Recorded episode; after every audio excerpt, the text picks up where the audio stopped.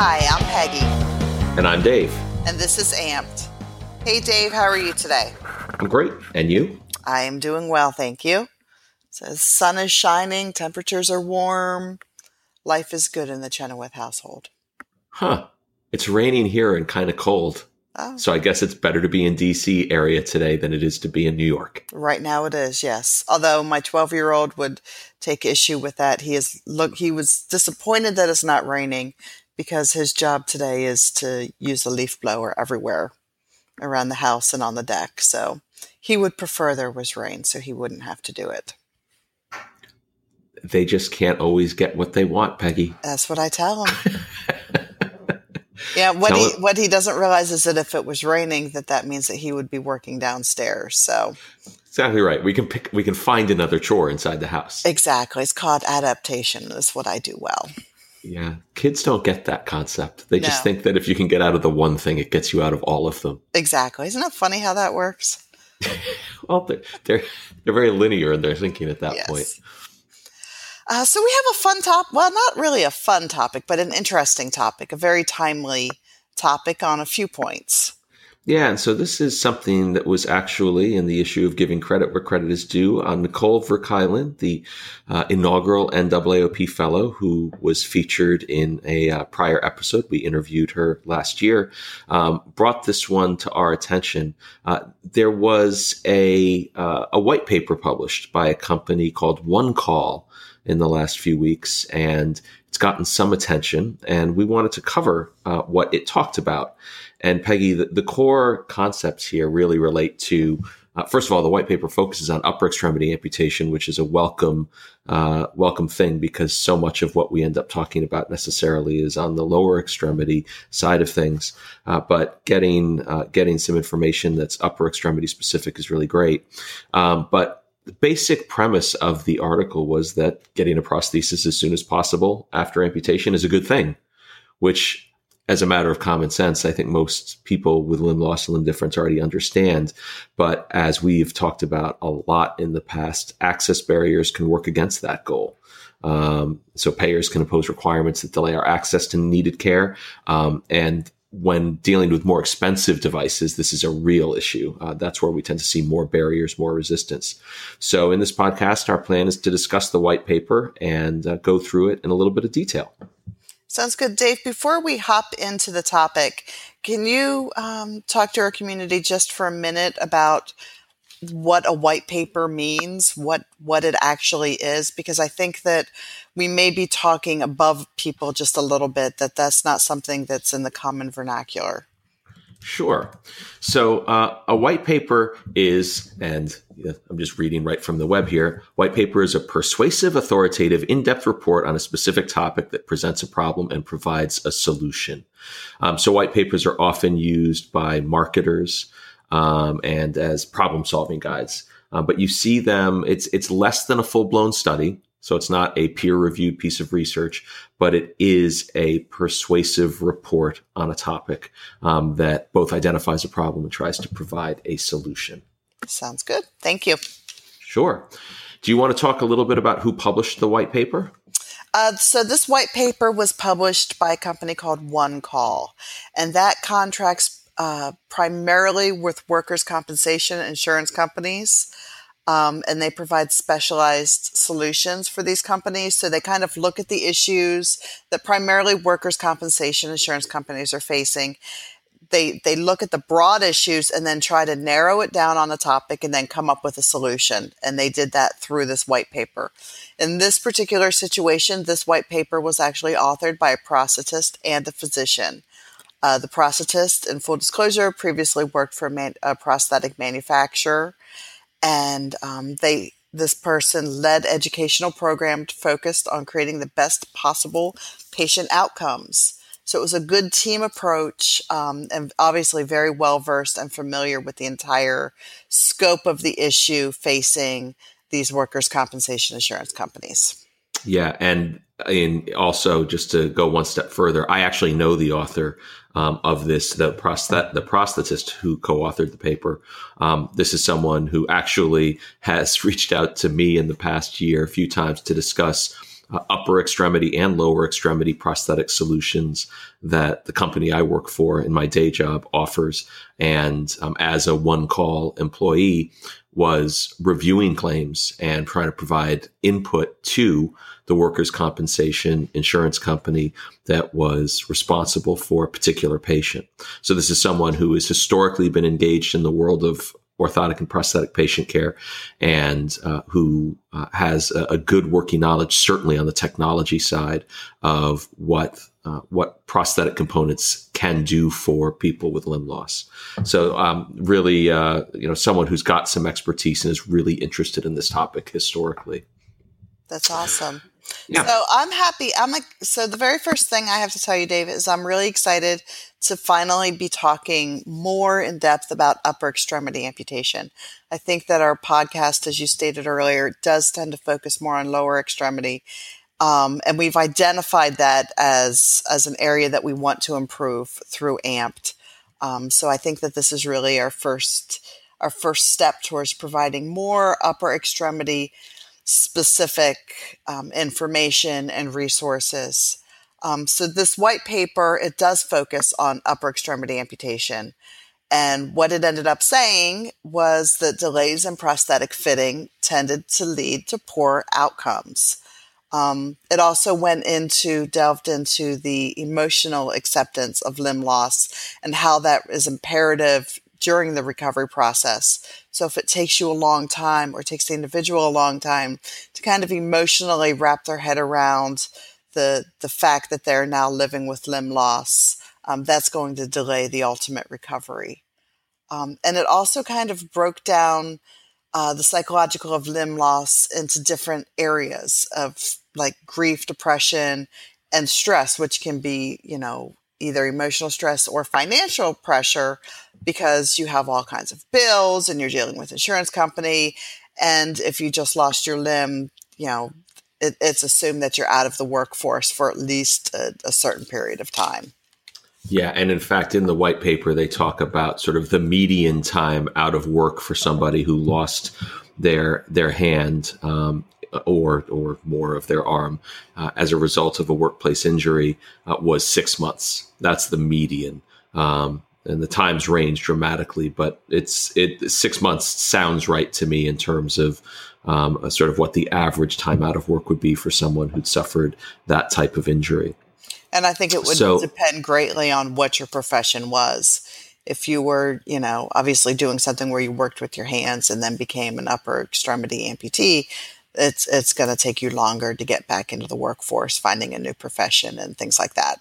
Yeah, no question. And I and I think, and I've this is I, I haven't actually ever seen hard data on this, Peggy, but I think it is generally true that the majority of workers' comp upper extremity amputations um, are are involving employees who do tend to work with their hands. They're involved in physical labor, often around heavy machinery, and uh, it's those types of jobs that tend to be more dangerous and where people um, do lose limbs in the course of uh, in the course of performing their job responsibilities.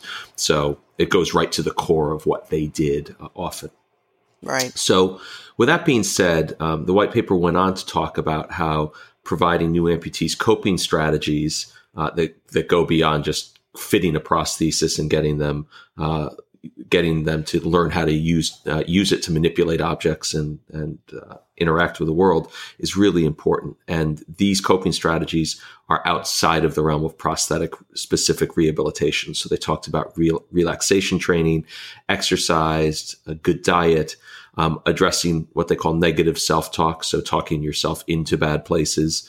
Uh, and then um, they also mentioned, interestingly to me, Peggy, EMDR, which is eye movement desensitization and reprocessing. And it's not something I've ever actually had firsthand experience with, but interestingly, after my accident, um, years after my accident, when I was actually speaking to a therapist at one point, um, she talked to me about potentially using EMDR um, in conjunction with um, with stuff I was working through, um, which was really interesting. And she gave me a book on it. Um, it's pretty uh, pretty fascinating way of trying to deal with uh, psychological stress and and in particular traumatic um, it, traumatic historical uh, facts that have affected people. Um, the white paper went on to talk about um, early fitting crucial, ideally within 30 days of release from a hospital. So getting someone in a prosthesis fast is really important. And they also mentioned really important to involve the amputee in the prosthetic selection process and that failure to do so increases the chances of that person rejecting the prosthesis. And Peggy, this is something you and I have talked about a lot when we've just talked about what is, what is your role as someone with limb loss, limb difference in the patient care uh, process. And I think we've said pretty consistently that while not everyone necessarily wants to be involved in that process, and nor are we suggesting that everyone needs to be an expert, we've always said that being involved in that process, doing some research and having a voice in it is a positive thing and something we encourage people to do, right? and that's why we we created the amped product encyclopedia which i'm very excited that we are beginning to add the upper extremity information to that and that will be done by the end of this quarter um, little side note but it, it is important to become informed um, you know i hear so often still that that they say oh somebody new to limb loss especially might say i don't really know what i have it's whatever the prosthetist gave me and I go back to the prosthetist didn't give you anything, you and or your insurance company purchased it, and you do have a choice. You do have a role.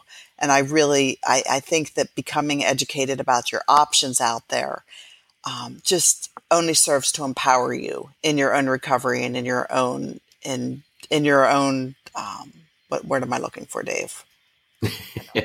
in your own rehabilitation. There you go. That's the word I'm looking for. Rehabilitation. Yes. So, you know, knowledge is power. Um, becoming informed about your your prosthetic options. I totally get that it's overwhelming for somebody who's new to limb loss, especially if it's traumatic and you didn't have the opportunity to kind of do your research ahead of time. Um, and that's where connecting with another person might really be really helpful. And we have created a network for that, ampedlife.com, where you can go on, connect away from social media, away from all of the, the white noise and political debates and all of the things that, that are, are pervasive on our social networks right now, where you can have a safe place to just talk about limb loss related issues, amputation, prosthetics, phantom pain, all of that, ampedlife.com. Yeah, thanks, Peggy, for for mentioning those those resources and, and fleshing out the discussion of why being involved in prosthetic selection as a as a patient is so important. The other point that the white paper discussed was making sure that you find a prosthetist with extensive upper extremity experience. And this is something that is a real issue. Uh, most prosthetists do not see a high percentage or high number of upper extremity patients. It could be that the average prosthetist only sees two to three a year if they're if they're lucky. Um, and what that means is that very often people with upper upper extremity amputation are interviewing or going to places uh, that don't do a lot of upper X work, and it may very well be worth their while to spend more time researching prosthetists and to travel a little bit further than you might otherwise to find somebody who does treat people with those types of amputations on a regular basis because it's a very different world than lower extremity prosthetics. And if uh, people are wondering, how do I do that? We have a, a, tool. It's the prosthetist interview tool. And we encourage people and we, we give examples in that tool of questions you can be asking. As an upper extremity amputee, you should certainly be asking your prosthetist how many upper extremity patients a year do you treat? Uh, what types of technologies do you fit on those patients? Make sure you have a real strong sense of that. Absolutely. Thank you for bringing that up, Dave. Um, so this is a good white paper. I'm glad we talked about this one. Should we summarize? Absolutely. Why don't you go ahead? All right. So uh, the Walt pa- the I'm sorry, the white paper was put out by a company called One Call that uh, contracts and basically represents uh, the workers' compensation insurance companies. Um, and they wanted to know, kind of explore upper extremity outcomes. Uh, so this white paper highlighted multiple factors that influence the ability for an upper extremity amputee to have a positive prosthetic outcome. Uh, the first thing is that that they discovered that, or they proclaimed rather than discovered, I guess, that fitting new upper extremity amputees as soon as possible is critical to prosthetic acceptance and prosthetic accept, um, success. So within 30 days of discharge, you know, you're going to have your most successful fittings and acceptance and recovery. Um, they also discussed how it's more than just a physical rehabilitation. It's not just handing somebody a prosthetic device and then they're fine. They really need a whole a whole suitcase of different coping tools in order to really be successful and to have a successful recovery. And that amputees who are more engaged in the process of prosthetic success, of prosthetic selection have a higher success rate um, and are further along on the path to recovery than those who take a more passive approach. Yep. And I think this is all from the perspective of people who've been amputees for a long time, like you and me. I think this makes a lot of sense. Uh, but it's great to see. Uh, it's great to see someone who is connected to the payer world, uh, the insurance world, acknowledging this publicly and uh, you know making sure that people get into a prosthesis as quickly as possible making sure that they're given not only physical but emotional support and making sure that people are involved the, the patients themselves are involved in the selection of the devices that they're going to use. These are all things peggy that you and i have talked about for a very long time. It's gratifying to see it, it uh, borne out in this white paper it is, and I also find it really ironic that that this is from you know representing insurance companies because they seem to you know have the delay at all cost tactic, the you know skim where you can on treatment. Um, so it's kind of interesting to see a white paper actually kind of going against many of the practices that that I'm seeing that are still happening every single day. Yeah, and maybe and hopefully this is the the uh, the forebearer of a more progressive approach to uh, how workers' compensation carriers uh, approach these types of things. I know your experience with workers' compensation has been an absolute horror show, uh, largely due to just poor uh, poor matching of you to a, a caseworker who's pretty retrograde and Neanderthal in their thinking. But interesting that companies like OneCall are employing prosthetists uh, and using using people who have real experience in the prosthetic industry and who know what quality care looks like to try to get better patient outcomes, which for them ultimately saves money. So that's encouraging. Yeah, it's interesting. So hopefully this will mark some change and we'll keep an eye out on it. So I want to thank Nicole for bringing this topic to our attention. Um, if you're listening and you have ideas for topics, uh, please email us. Uh, you can email me directly, peggy at amplife.org. Um, or you can drop us a message in Mighty Network, which is amplife.com. And please do. We're always looking for ideas. We're always interested to talk about what you want to talk about, not what we think is necessarily interesting. So please do reach out to us. Absolutely. All right, Dave. Great talking to you. You too. Have a great week. I will. Thank you. Take care. Bye.